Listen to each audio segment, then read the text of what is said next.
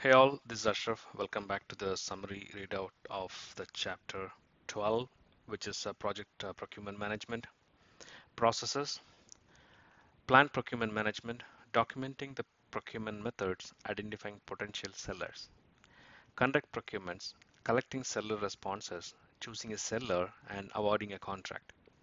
Control procurement, managing procurement relationships and monitor contract performances. Plan procurement management key outputs. Procurement management plan, which describes how to acquire goods or service from external organizations. Procurement strategy outlines delivery methods, contract types, and procurement phases. Procurement statement of work, SOW, the portion of the scope baseline to include uh, in a contract. Bid documents used to solicit proposal from prospective sellers, example RFI, RFP, RFQ. Make or buy decisions, decision about whether or not work needs to be purchased externally. Source selection criteria, the criteria used to rate or score sellers such as overall cost. Independent cost estimates, generating our own cost estimate to use as a benchmark for bids. Conduct procurements, key tools. Advertising. Using advertising to draw more potential sellers. Bidder conferences, meetings between the buyer and the possible sellers prior to submittal of bids. Data analysis using a formal proposal evaluation review process. Interpersonal skills negotiations used to clarify the structure and terms of a contract. Control procurement key tools. Data analysis, Performance reviews, a structured review of seller's progress. Earned value analysis, EVA, assess the cost, schedule variance, and performance of the seller.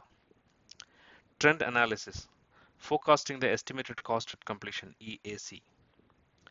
Claims administration, uh, which handles uh, contested changes where the buyer seller don't agree, ADR, alternate dispute resolution audits a review of the procurement process to identify successes and failures. Contract types Fixed price Firm fixed price FFP the price is determined at the start and is not subject to change. Fixed price incentive fee FPIF bonuses may be given if certain objectives are achieved. Fixed price with economic price adjustments FPEPA may adjust based on economic indices. This one is used for long-term projects which runs for several years.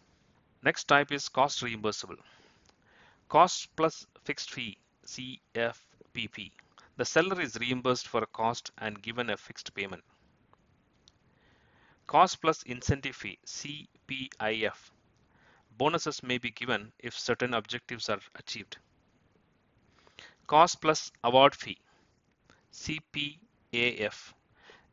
A fee is earned if broad subjective performance criteria are met. The third type is time and material T&M. Cost may not be fully defined at the start and scope may be open-ended. That's a summary readout from chapter number 12, Project Procurement Management. Thank you for listening in. We'll see you in the next one. Happy learning.